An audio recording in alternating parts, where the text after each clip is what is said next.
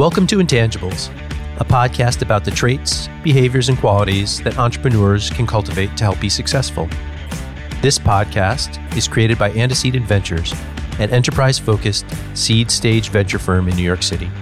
You can find us at www.antecedent.vc. I'm your host, Steve Berg. This season is brought to you by Dentons Venture Technology Group at dentonsventurebeyond.com. Operating as a boutique within the world's largest law firm, the Venture Technology Group runs with hard charging tech entrepreneurs to drive growth through strategic business, finance, and legal advice from Silicon Valley and New York to London, Berlin, Hong Kong, and beyond. Learn more at dentonsventurebeyond.com. Today's topic is leadership. If leadership is not the most important quality that a founder can have to influence her or his success, it's right near the top of the list. To quote Vince Lombardi, leaders are made, they are not born. They are made by hard effort, which is the price that they must pay to achieve any goal that is worthwhile. I think that's good news for most of the people listening. It implies that we can study the tenets of great leadership and, if we're willing to put in the effort, continually get better. My guest today is Richard Clarke. I don't think he needs an introduction, but just in case, he is the former National Coordinator for Security, Infrastructure, Protection, and Counterterrorism for the United States. These days, he's the best selling author as well as the chairman of Good Harbor Consulting and Good Harbor International, two strategic planning and corporate risk management firms. Welcome, Mr. Clarke. That's good to be with you. Is there anything I left out of your bio that you'd like to highlight? No, I think if people want the full bio, they can go to the website, uh, richardaclark.net. Perfect. All right, let me launch right in. You served as the uh, in the administrations of four presidents, starting with Reagan in '85 and concluding with uh, George W. Bush in 2003. You've had a front row seat to leadership at the highest levels, not to mention a fair bit of leadership experience yourself. I think it was you who said there's a wide chasm between good and great leadership. Let's start by defining great leadership in your view. Well, I think great leaders are able to create great teams around them. Uh, and they're able to attract great, tre- great teams to serve with them because they listen. Uh, they're intellectually curious. Uh, and they have a destination they want to go to.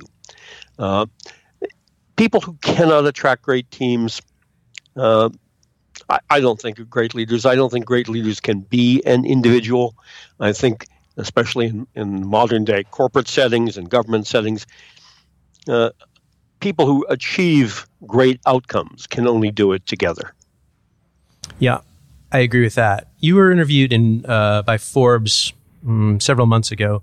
Uh, you mentioned some of the traits that you think are part of greater great leadership, which included uh, motivational skill, uh, the willingness to roll up your sleeves, and I'm paraphrasing on this one, but essentially grace under pressure. Uh, is that your rank order in terms of the traits that leaders have? Yeah, I think so. Uh, look, leaders by definition uh, uh, are ones who get other people to do extra, uh, to do more than they would otherwise. Um, and to do that, you have to be motivational. Uh, there are a variety of ways of doing that depending on the setting. But the leader has to be able to get the teams and the troops uh, to give that extra ounce of effort. Uh, has to be able to attract people to join the teams. Uh, has to be able to lay out a clear vision uh, of where they're going and why it's important. Uh, all that comes down to motivation. And motivation frequently is being able to speak in front of groups and convey uh, that message. But you can't convey the message if you don't believe it. You have to believe it yourself. You have to understand it. You have to have thought of the way that message comes off with various audiences. Uh, and you have to speak to their needs and their desires and show them why they want to be part of it. Uh, I think that's the greatest requirement. But after that, yeah, I do think rolling up your sleeves, the ability to do some of the jobs that need to be done. Um, I led small organizations in the government, and I was blessed in that in every organization that I led, I had already been in it long enough to have done most of the jobs that I was asking other people to do. Uh, and when they went on vacation, uh, when they were traveling, uh, when they had a child and needed to, uh, to take some time off, I could step in uh, and do their jobs, and did. Uh, and I think that that encourages people to know that it's a team effort and to know that you know what you're talking about because you're you know how to do their job as well. I think those are those are all important skills if if they work in your context. Sure, and then of course I think Grace Under Pressure is uh, fairly self-explanatory. Although I would argue among the three that you've ranked ordered one, two, three, probably the hardest to do. Well, no one knows if they have it or not until they're under pressure. Um, no one can uh, learn how to manage a crisis without managing one. Uh, I do a lot of tabletop exercises and, and crisis simulations uh, for CEOs and corporate teams, and I try to make them as real as possible. Uh, to make them sweat, to give them a stress test, uh, so that when they have a, a, real crisis, it won't be their first one. But there's a no matter how well I do that, and my team does that, there's always going to be a huge difference between a simulation of a crisis and a real crisis. And some people crack uh, in a real crisis, and you never know who that's going to be. Uh, some people just can't uh, take the pressure or the pace uh, because in a crisis, things are happening much more rapidly by definition, uh, and you're getting deluged with information, uh, much of which is wrong. and so some people panic and, and, don't know how to deal with it. It, it it's a situation that, where you don't really know how you will respond until it happens to you. Yeah, great point about velocity. Um, I'm I'm guessing that your list is broader than the top three. You actually mentioned curiosity. Um, any other behaviors, integrity, humility, charisma that jump to mind that are you know you'd put on as maybe four, five, six? Well, I, I think honesty. Uh, whether you whether that's the same as integrity or not, uh, it's pretty close. Uh, I think no one wants to work with an organization or a leader uh, that they think is a little uh, slimy, a little cutting the edges here and there. Uh, I think the, the, the leader who admits their own errors, uh, the leader who is frank with them about the situation, uh, has a better response from the team because you know it's like when you have kids you don't tell them things. You don't want them to know what's going on. Perhaps they always know. Uh, they can they can pick it up uh, in the family situation and teams working together in government or uh, in the corporate sector. They can always pick it up. Uh, they know when there's something going wrong, and you just have to be honest with them about it. Yeah, even my eight-year-old uh, knows exactly what's going on, regardless of how much information he gets from me. Uh, exactly, exactly. Um, you can't you can't hide it. No, you can't. Uh, the first book that I ever bought that you wrote was Against All Enemies. Uh, besides being an accounting of the actions um, taken in the war on terrorism, and in particular 9/11 during the George Bush administration. I'm sorry, the George W. Bush administration. Um, I think it's an instructive manual on some of the pitfalls of leaders. If we ignore political leanings as much as possible for just a moment, um, one of the things that stands out to me is the importance of leaders to identify what is signal and what is noise. And I know you were just touching on that a moment ago. If you could talk a little bit about the mechanisms for that and the impact on optimal decision making um, of being able to do that, that'd be great. Well, what I found interesting in, in looking at three or four presidents I worked closely with uh, is their interest in outside sources of information. Uh, were they just taking what we were serving up to them, which I hoped was good, uh, or if not great information, uh, but were they also going outside the normal channels uh, to uh, maintain contact with people outside the government, to step outside the bubble, as it were, uh, and also to be able to reach experts that we hadn't talked to? the thing about Bill Clinton that always amazed me is I would go in to brief him on something that I would assume he knew nothing about, um, but he would have seen that uh, item on his schedule a couple of days ahead uh, and he would have started reading on his own about it. Uh, and he'd stay up until two and three in the morning sometimes reading and calling people around. Uh, and so by the time I walked in to brief him, he frequently knew more than I did.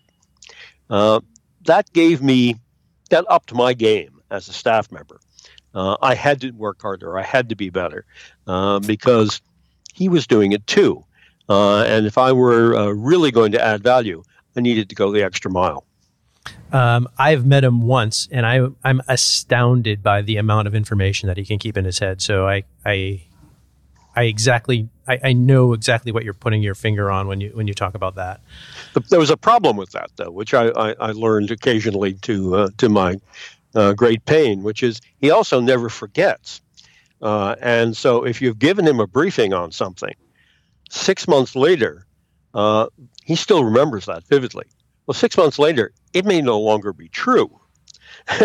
and you'll discover if a question pops up in a public setting, uh, he will recall that file. He had a he had a visual eidetic memory, and he would see the briefing memo, and he would just spout it back six months later or a year later, uh, and it might be wrong by then. So what we learned was we had to keep him up to date on anything we had ever briefed him on.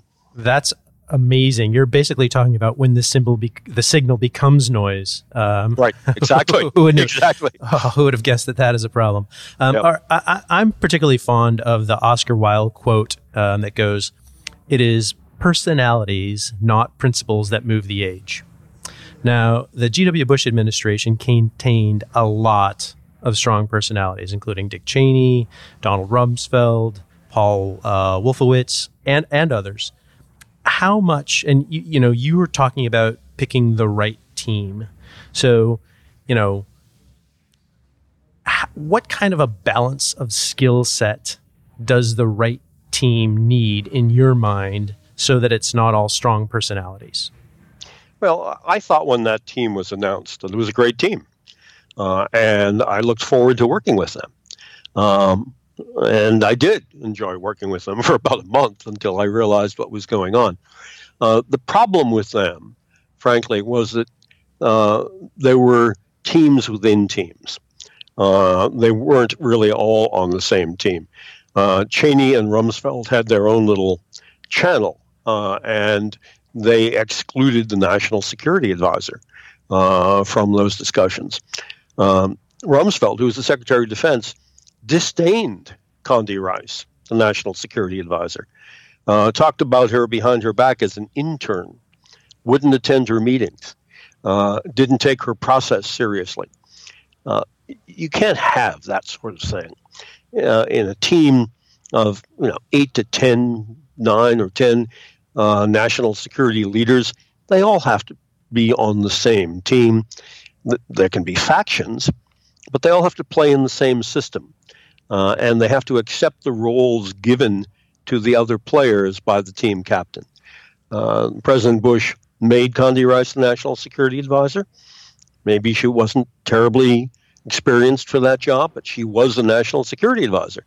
And either uh, Rumsfeld and Cheney uh, should have played in the system that she ran, or she should have quit.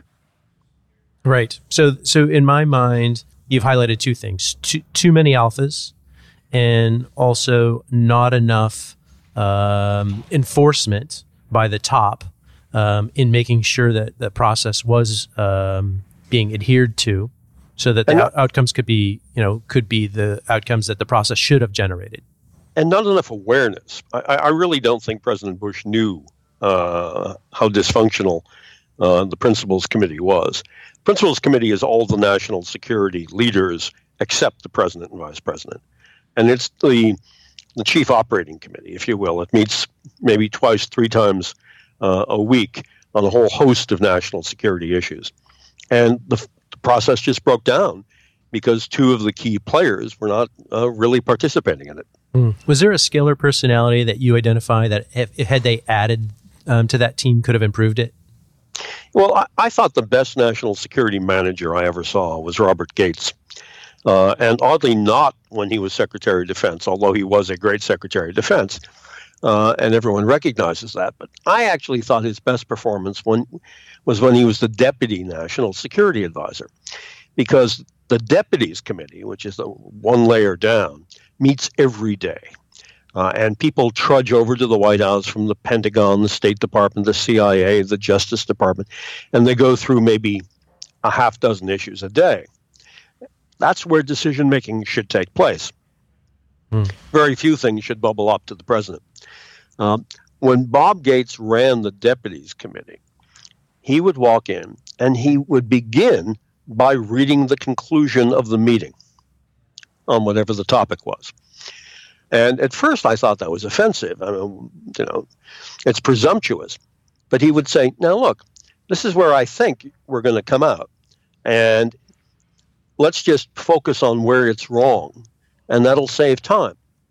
Uh, and it did save time. It saved enormous amounts of time. It moved us quickly uh, to a consensus.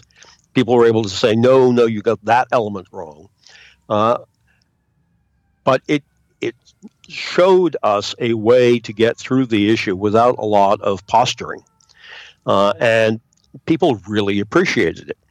Uh, when there was a need for discussion, the discussion would occur. But when there wasn't, we didn't have to have it just for the sake of having it. Yeah, I think there's a big difference between saying this is the decision we're going to reach and this is the conclusion I think we're going to reach.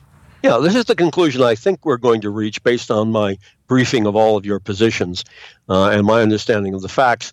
And tell me where it's wrong, and let's focus on that rather than going through the whole thing. Yeah. Let's let's find out where we have common ground, put that aside, save that, and where we're still, you know, things that are in contention.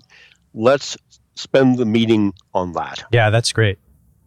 Um, another big thing that struck me in the Against All Enemies book was the amount of, uh, and you you were touching about this. You just started to personal bias and emotion that was part of the decision process.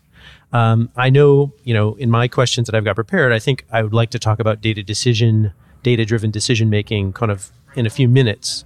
But if we could spend a moment on the negative impact of allowing too much emotion into decision making, uh, that I think that's an important uh, thing to draw out for you know when we think about leadership? Well, you you obviously want leaders that have emotion because emotion is the fuel uh, that they need uh, to power them, uh, and through all the the long hours and the extra work and all of that. But emotion can also cloud analysis, uh, and it can give you preconceived uh, prejudices and preconceived outcomes, and and they're deadly.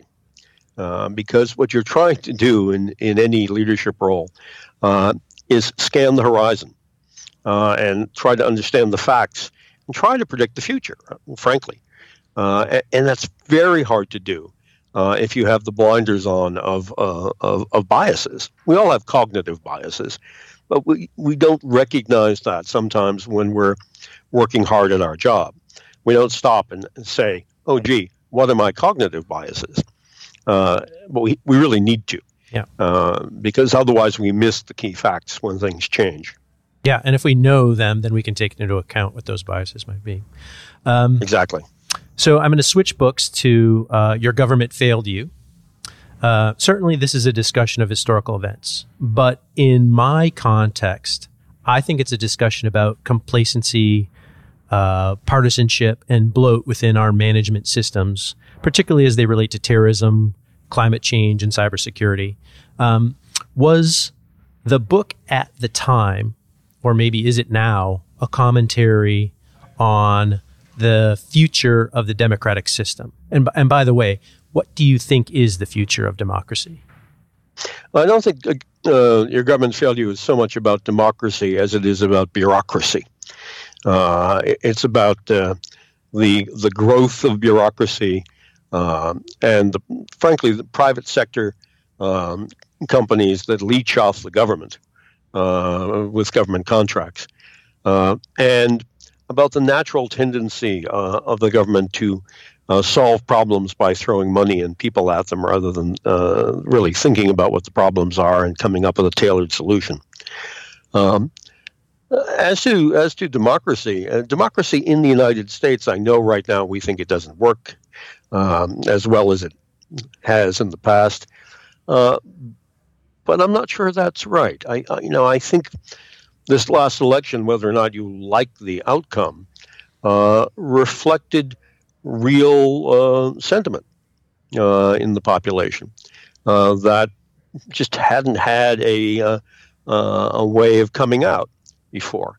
I think going into the next two sets of elections in 18 and 20, uh, I think both parties are going to be a little bit more uh, aware uh, of what sentiments are driving uh, large blocks of the electorate rather than assuming uh, sort of an identity politics uh, way of, of treating people. Um, democracy beyond our own borders, I think, has to be tailored to the country. Uh, you know, the, the George W. Bush administration after 9 11 became a big advocate of democracy in the Middle East. And they actually said uh, if we can turn these Arab countries into democracies, uh, then terrorism will not grow there. Uh, I never understood where they got that logic because I'm not sure that's ever been demonstrated. But it's also not clear that you can turn a country into a democracy overnight. Now, we maybe did that in Japan uh, and to some extent Germany by occupying them at enormous cost. And maybe that's what people had in mind with Iraq. Uh, but really, democracy has to, whatever form of democracy you end up with, it has to be homegrown and it can't be imposed from outside.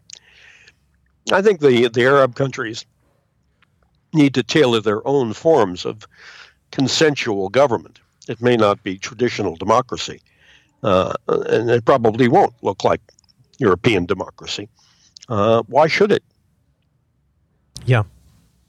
Um, in your mind, I'm staying with your government failed you for a moment. In, in your mind, how much ownership for any discrete events and the responses to those events should be assigned to the specific person in the Oval Office at the time, and how much responsibility should be assigned to the bureaucracy that we as citizens have put in place, which by design is slow and methodical. Well, I think ultimately, uh, for big national decisions the president makes, the president should uh, should take ownership of those decisions. Uh, the decision to go into Iraq in 2003 that was entirely an optional decision. That, was not something that uh, inevitably was going to happen. and was not something that we needed to do. Uh, so occasionally there are those decisions where it comes down to the president. Uh, and the bureaucracy may or may not have done a good job serving up the decision. But they're not to blame uh, because ultimately the president and only the president can make those kinds of calls. And he or she uh, should really be uh, the one who does the diligence. If the bureaucracy has done a bad job, they ought to know that. They ought to figure that out. Uh, Barack Obama spent enormous amounts of time uh, doing diligence on questions like should we send more troops to Afghanistan? Uh, meeting after meeting after meeting, asking questions, asking more questions, more analysis, sending people back uh, to do their homework. Uh, he was not making that decision lightly, and he really didn't go into that discussion uh, with the preconceived notion about what the outcome was. Hmm. That's the kind of thing a president should do. I happen to think he made the wrong decision, but that's okay. The process, the process was right. Right. Well, so the, you how can we being citizens, influence our leaders or how our leaders lead, and maybe moreover influence the ability of our democracy as it stands to be more agile and more responsive to these things so that we can get to better decisions? Well, I think exposing facts. Uh, and people think, oh, well, that's the job of journalists, uh, and it is, uh, or that's the job of congressional hearings. Uh, it is, but they almost never get there. Uh, Congress has as one of its responsibilities oversight. They do a terrible job on it. Uh, but I think exposing facts is the best way. to influence outcomes, uh, exposing them and getting them publicized. And social media allows you to do that uh, in a way that the uh, the average citizen didn't have uh, 10 or 15 years ago. Mm. I think there's also an onus on the citizens themselves to actually seek out those facts and know those facts in, in terms of their decision choice. And actually be sure that they're facts, uh, which means asking the follow up question, looking at the sourcing, uh, and getting multiple sources, uh, and not just listening to your own people. Yeah, I agree. Okay, this is the exciting part for me. I'm moving on to uh, Warnings, which is your latest book. And from my perspective as a technology geek, the one that I find more uh, most interesting of all of them so far. Um, before I ask a question, uh, let me tell everyone who likes this podcast that they need to read Warnings. It'll make your head explode. It's fantastic. Um, okay, why don't you just give a quick explanation of what a Cassandra is, and based on that, how you've laid out this book? Well, my co-author and I, R.P. Eddy and I, uh, two years ago, were sitting around and, and said, do you ever notice how after every big disaster or catastrophe, there's an investigation, and they find the woman or the man who, in advance of the event, said it was going to happen, uh, and they were ignored. And we said, yeah, you know, that's kind of like what happened to Cassandra uh, in Greek mythology she was cursed by the gods. Uh, and the curse was that she could see the future accurately. Sounds like a good thing. But when she told anybody about an impending disaster, she was ignored. And her inability to stop those disasters drove her crazy. Uh, so Cassandra in Greek mythology was prescient and right. Uh, so we started looking uh, we, we made a list of the last 20 years or so of major disasters that we knew about. And we started looking in each case to see was there always somebody like that? And almost always there was. And so the question we asked ourselves was if we can find these people, these experts, uh, these data driven experts, not people who wake up in the middle of the night with a premonition, uh, but if we can find these experts after the fact, why can't we find them before the fact? And if we find them before the fact, could we prevent or at least mitigate the disaster? That's what this, this book is about. It's about 14 people who fit that category. Mm-hmm. Now, I want to set the stage uh, as to where my next questions are coming from, and at the same time, kind of admit my own biases. Um, I'm a uh, very big on data driven and process driven decision making. Um, as a VC, I'm pro technological innovation as a driver of quality of life, longevity, and improvement of the human condition.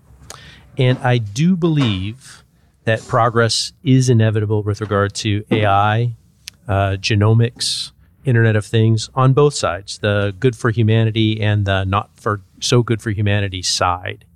Um, so, with that in mind, I've always thought that government is a drag on innovation, which is bad. Meaning, you know, they're slow to get there, they don't fully understand it, um, and except when, except when they fund it.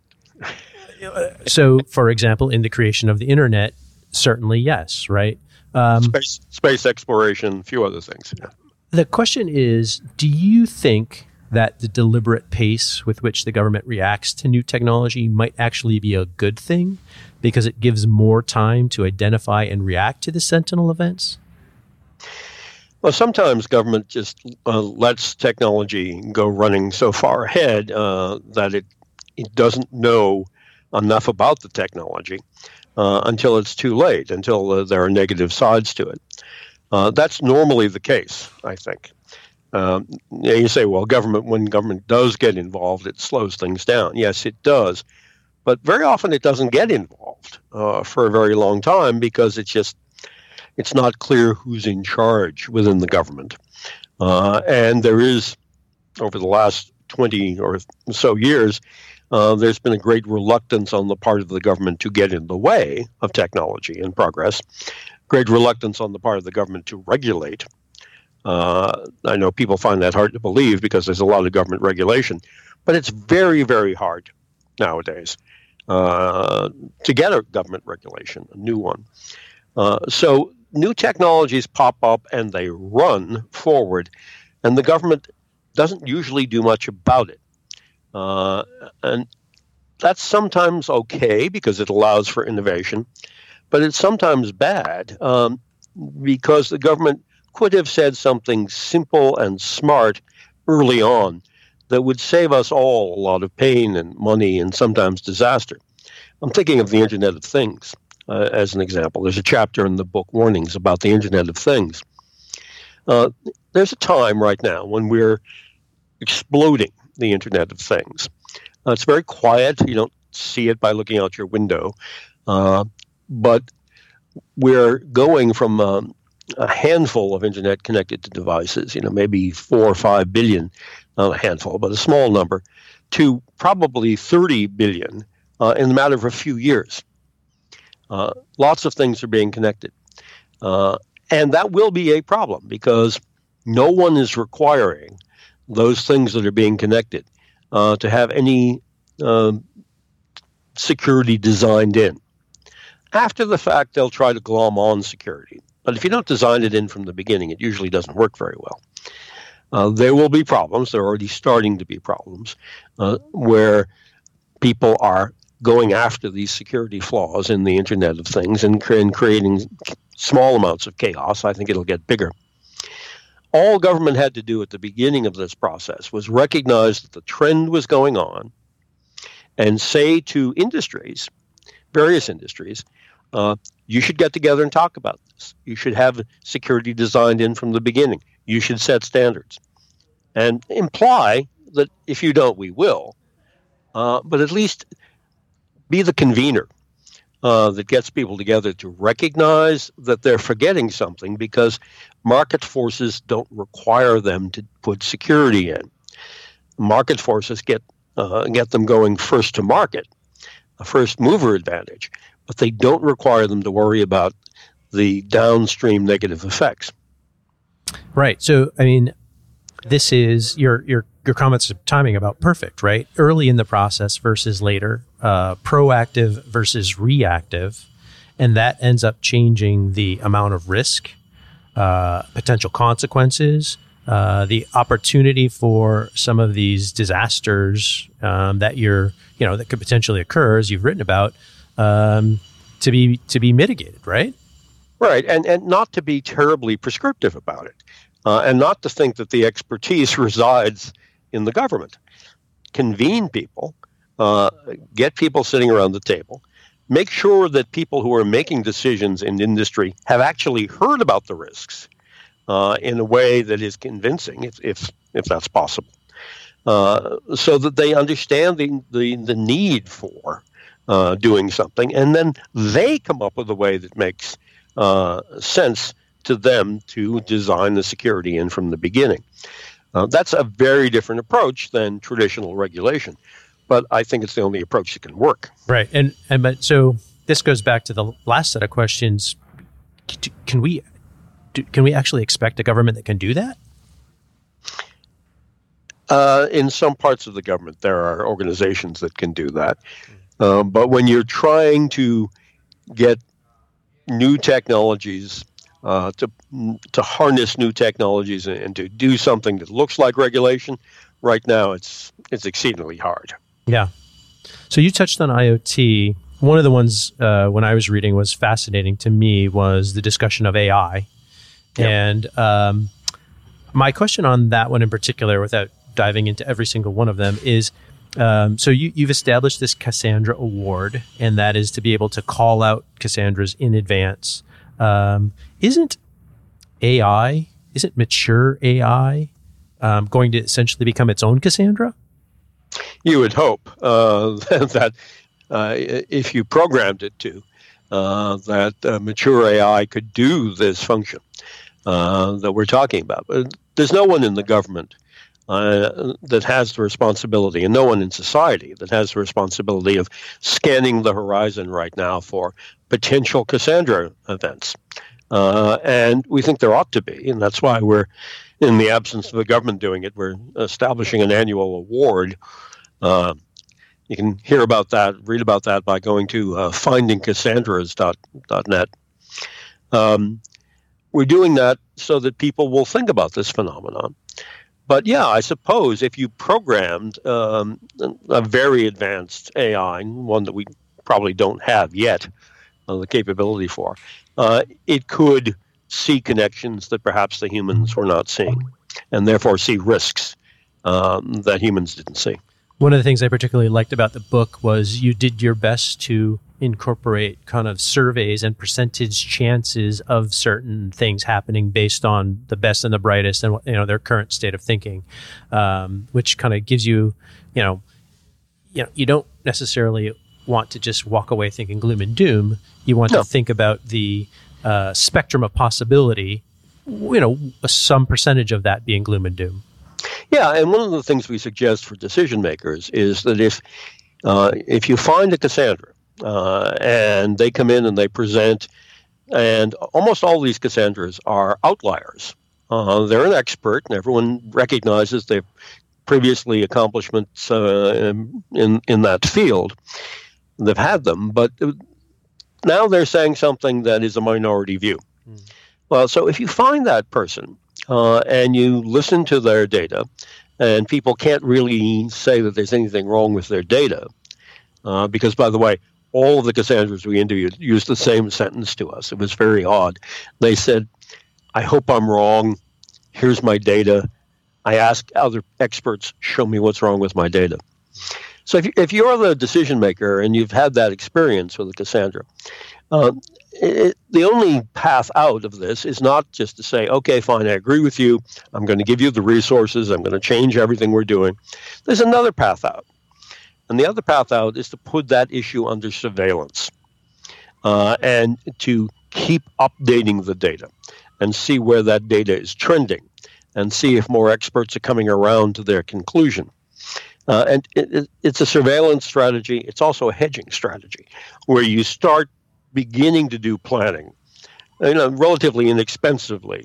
Start beginning to do planning on what would happen, what would you have to do if it turned out that the Cassandra was right. Uh, we we talked to Jim Hansen in the book about the sea level rise. He's the the great planet uh, uh, climate expert at Columbia, and when we interviewed him, uh, very few people thought he was right about sea level rise because rather than taking the UN model that says it'll rise by a meter uh, by 2100, he was saying it would rise by six meters, maybe even nine meters globally, sea level rise. And he was very much an outlier. Had a decision maker, when we interviewed him, put that issue under surveillance, they would by now be seeing more and more and more experts moving to his side.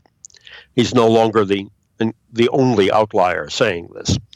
Uh, and seeing that trend in the data, seeing that trend in the experts, I think you would put more and more resources into the hedging strategy of planning for that outcome. Yeah, when you started this, when you were uh, you mentioned that I, I hope I'm wrong, but that that particular story immediately jumped to mind, and particularly how the experts were saying, "Well, look, here's the data," and he said, "No, I can't use that data because you know that implies that this is happening at this rate, and, and it's not happening at this rate."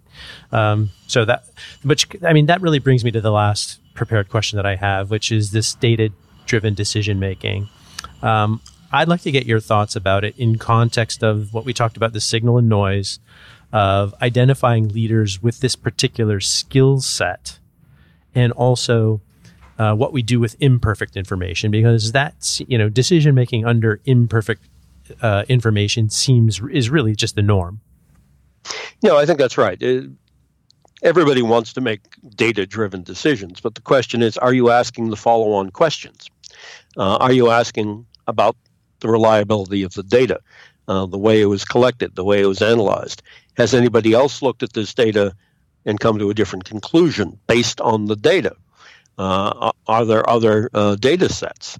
Are there uh, data sets that, that somebody thinks we should be taking into account that uh, we're not, uh, that uh, are tangential? you know, I'm always reminded of, in my business, Colin Powell testifying before the UN Security Council about the Iraqi weapons of mass destruction. Uh, he was dubious. Uh, he was given a speech, a draft speech, uh, by Dick Cheney's office. And he didn't just read it, he took it, drove up to CIA, spent two days at CIA with the analysts, with the experts around the table, went through the speech line by line, saying, What's the evidence of that? What's the source for that? And when they got to, for example, uh, Iraq has biological weapons in they're develop, developing them in mobile laboratories. He said, "What's the evidence for that?" And they said, "West German intelligence. Here's the report." And he said, "Okay, fine," and moved on. He didn't ask the follow-up question: Where did West German intelligence get that story? If he had, he would have learned that it was a source that had no access to, to the information. Uh, it was a source who had been given past information that had proven to be wrong, and it was a source who had a political axe to grind. He didn't ask the follow up question. And so it's fine to be data driven, but don't just be satisfied because you have data in front of you. Uh, if it's an important decision, really test the data. Ask the follow up question. Yeah. Do you think you had mentioned um, the 18 and 20 elections? Do you think that we will be able to identify, as an electorate, be able to identify and prioritize leaders with the skill set of data driven decision making? No. No. Uh, that no, that's that's never anything I think that voters look for. Uh, most voters. Um, I, am hoping that with the 18 and 20 elections, one thing we'll be able to do is at least identify interference. You know, now that we know that there was interference in the last election, foreign interference in the last election, now we'll be looking for it. You know, in the book Warnings, one of the things we talk about that's a barrier to getting uh, decisions right is when you're talking about something that's never happened before. Right. And we use the fancy term first occurrence syndrome. Uh, I think we had in the last election first occurrence syndrome, where for the first time uh, a foreign government was trying to manipulate uh, our perceptions prior to an election by manipulating social media news feeds. It was the first time when anyone had tried to do that. Well, that's not surprising. Having large percentages of our population getting news through social media is a relatively new phenomenon. Uh, and there was no way designed into that system to monitor and detect and prevent uh, foreign manipulation. Uh, now I think there could be. Hmm. Uh, and Facebook is, uh, I think, making some progress in that direction. Uh, so when I think of the, the next couple of elections, I'm hoping at least that we're looking for data relevant to, to what happened the last time uh, which is foreign interference, not just the hacking, but the uh, psychological warfare uh, shaping the perceptions of the voters through micro targeting and using false identities uh, and false information. Mm. But what you're talking about is a decision that is based on the, deci- the same decision me- methodology of the electorate and just cleaner data to make that decision. I guess uh, hope of hopes, I was hoping that we would actually evolve our thinking and, you know, away from the, we just want to have a beer with this guy to, hey, we want someone who's going to be, you know, looking out for the majority of us. I, I wish you were right. Uh, I'm, uh, I'm enough of a realist, I think, to say that you're probably not. Yeah, me too. I think you're right too. Um, all right, that, that, that's the last uh, prepared question. Before we close, is there anything else that you'd like to add? Well, I, I think we're talking about leadership today, and I, I think leadership works only for a given period of time.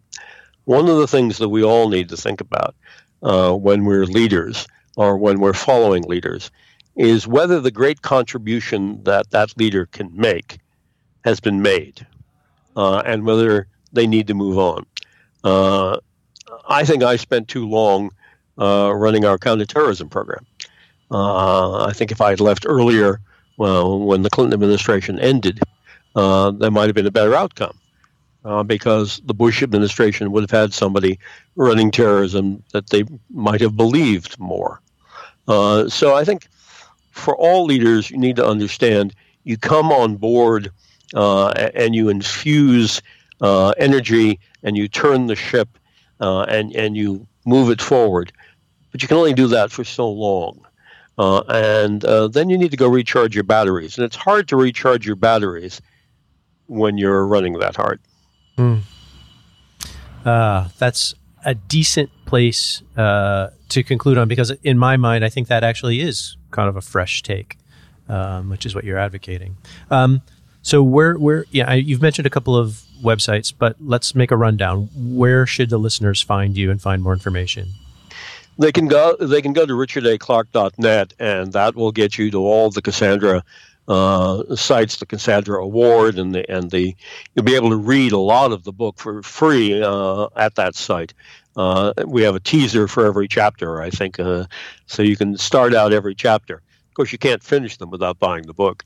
Bonus, and I know I happen to know that there's actually also information on some of the prior books, which I mean I know warnings is the new thing, but anybody who hasn't read the other ones should definitely be picking those up too because there's a lot uh, you know even though they're historical in nature uh, i think that there's a lot that uh, you can pull out of them for what's going on today every single one of them. Yeah we have we have large uh, excerpts from all of the books at the yeah. website. Yeah. And of course on amazon as well right. Okay uh, mr clarke let's end here. Thank you very much for your time. Uh, i think this it's such an informed insight. It's such a pleasure being able to talk to you well, I enjoyed it very much. I hope uh, hope your listeners did too. I think they will. Uh, Mind blowing stuff. Thanks so much. Thank you. Bye bye. Cheers. Bye. This has been Intangibles, a podcast created by Antecedent Ventures. Find out more at www.antecedent.vc. I'd like to thank Dentons Venture Technology Group at dentonsventurebeyond.com for being the sponsor this season and a supportive partner. Operating as a boutique within the world's largest law firm, the Venture Technology Group runs with hard charging tech entrepreneurs to drive growth through strategic business, finance, and legal advice from Silicon Valley and New York to London, Berlin, Hong Kong, and beyond. Learn more at dentonsventurebeyond.com. I'd also like to thank Ben Glowy, who's been instrumental in helping me record and produce this season. I couldn't have done it without him. Find him on Twitter at visible underscore sound. And thank you. Keep an eye out for the next episode, and if you like this one, leave us a favorable review. I'm your host, Steve Berg.